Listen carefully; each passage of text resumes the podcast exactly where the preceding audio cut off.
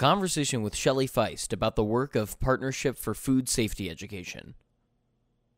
The Partnership for Food Safety Education is a nonprofit organization, and we work to develop and promote effective education programs that help consumers reduce their risk of foodborne illness at home.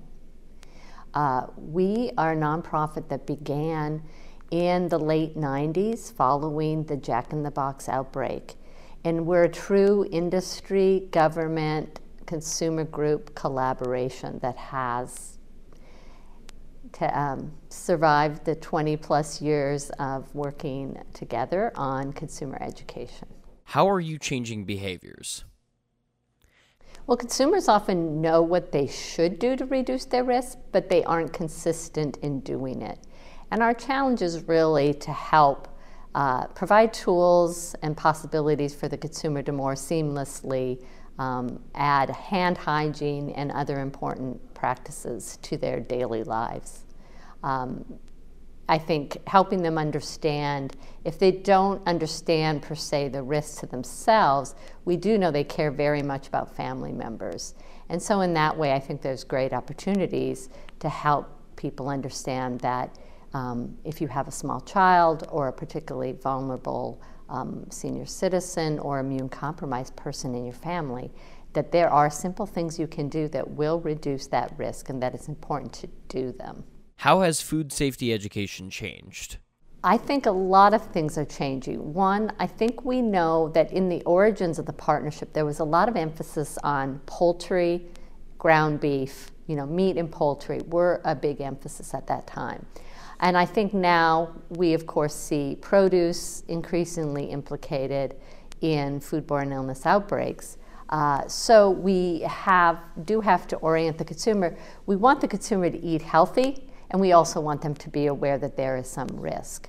Um, we are never in a position of telling people what they should and should not eat. And I can say I get asked that a lot by the media. They just want a list of the top 10 things the consumer should avoid. Um, and as we know, as food safety professionals, we've seen uh, many, many types of foods implicated. In some cases, there isn't something the consumer can do other than not eat that product. And that's important that we get that message out. But I think it's just important to help the consumer understand that eating healthy and eating raw and fresh foods, that there's some risk and how to mitigate that risk.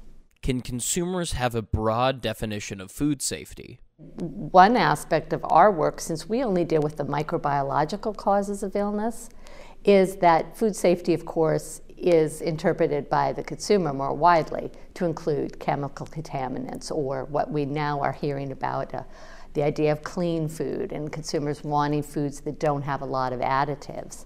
Um, so I think we can imagine that consumers might take to reading labels and determining if they think it's a safe or clean or you know healthy product for themselves. Uh, of course, there you know the delivery of all kinds of fantastic food products to the consumer and conventional agriculture means that consumers are getting quality products at good prices and i think we just want to communicate with them that so much is done to keep food safe um, we have a campaign called The Story of Your Dinner, and increasingly we'll be building on that to really have that dialogue that a lot is done to protect your food. Um, and even helping them understand what some of those things might be. You know, they may not have thought about transportation and, you know, cold chain and how food moves from the farm or producer or manufacturer to, to retail. And I think there's a lot more that we can do together with our industry partners to tell that story.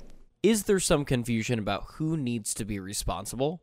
Well, one of the things I'd say I'd like very much to work with AFDO and others about is this idea that the line between what's a food service worker and who's just sort of a person who finds themselves involved in the delivery uh, of food in some way, uh, you know, that line is changing, you know. Um, a lot of people may be handling food doing the shopping, delivering prepared foods, and they're not per se a food service worker and may never think of themselves that way. So I think there's a lot we need to do. I think that further gets to, and I brought this point up in one of the breakouts at this great meeting, um, this idea of having some siloing between uh, food service training and consumer education, whereas, you know, I, I think businesses want everyone who comes into their business, and particularly their associates, to come with some really good basic knowledge about what food safety is and why it's important that they play their role in food safety. What role do kids play? Our organization really was origins of some fantastic curricula for young people, K through 12.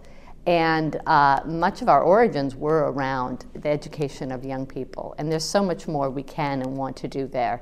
Um, we are a great place to come. Our website at fightbac.org um, is a great place to come to get curricula and um, activities for young people. What are the priorities in 2021?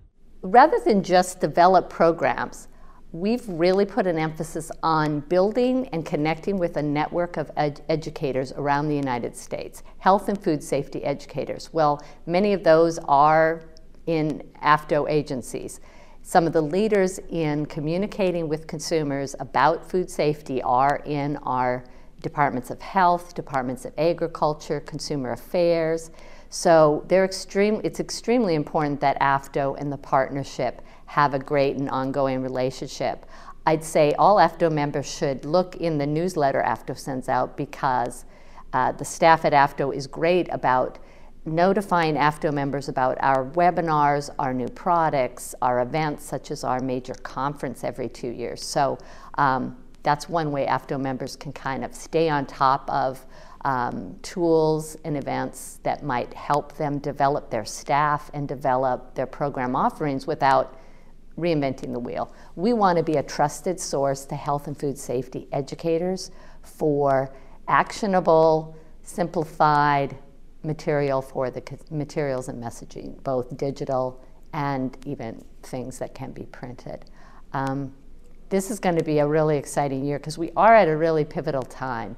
One of the things we're doing that's, I think, super important of interest to AFDO members is we're going to be doing a review of all the fundamentally fundamental consumer messages. We will bring together scientists to look at what we say now and to provide advice and guidance as to whether there are things we're missing or whether there are things that with new science, we believe are not as effective or could be strengthened. And then we'll convene communications um, professionals to talk about how we deliver those messages, because clearly that's changing a great deal.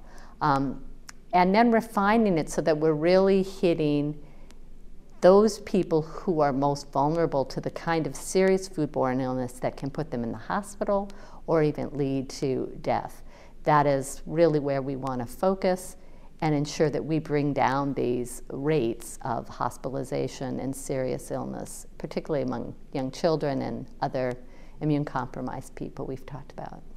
How does everyone come together? So, the Partnership for Food Safety Education is actually comprised, it's a true partnership. Uh, and we have people at the table in addition to our federal liaisons, the USDA, the FDA, the CDC. And uh, what I've observed is that people in the food industry, commodity groups, um, and and some of like the new players in the food space, uh, that they that we're attracting them to the partnership. And I think it goes to this issue how they want a dialogue with customers and they understand that transparency in food safety is extremely important. I think being part of the partnership is a way that they can express this fundamental value that they're committed to, which is we're in the food business or food delivery or food growing and processing, and food safety is the top priority, and the safety and health of our customers is the top priority. And I think we provide a great forum for positively working on something that uh, helps them convey and live out that value with the customer and with the public. How can people connect with PFSE? So, we have a lot of great ways that people can connect to consumer education through the Partnership for Food Safety Education. Um, our website at fightbac.org um, is a major place for, for downloads. I mean, it's just a place to go and like explore and find cool tools you can use. We have a, a great and long-standing e-newsletter. Um, we do free webinars where people can earn CEUs.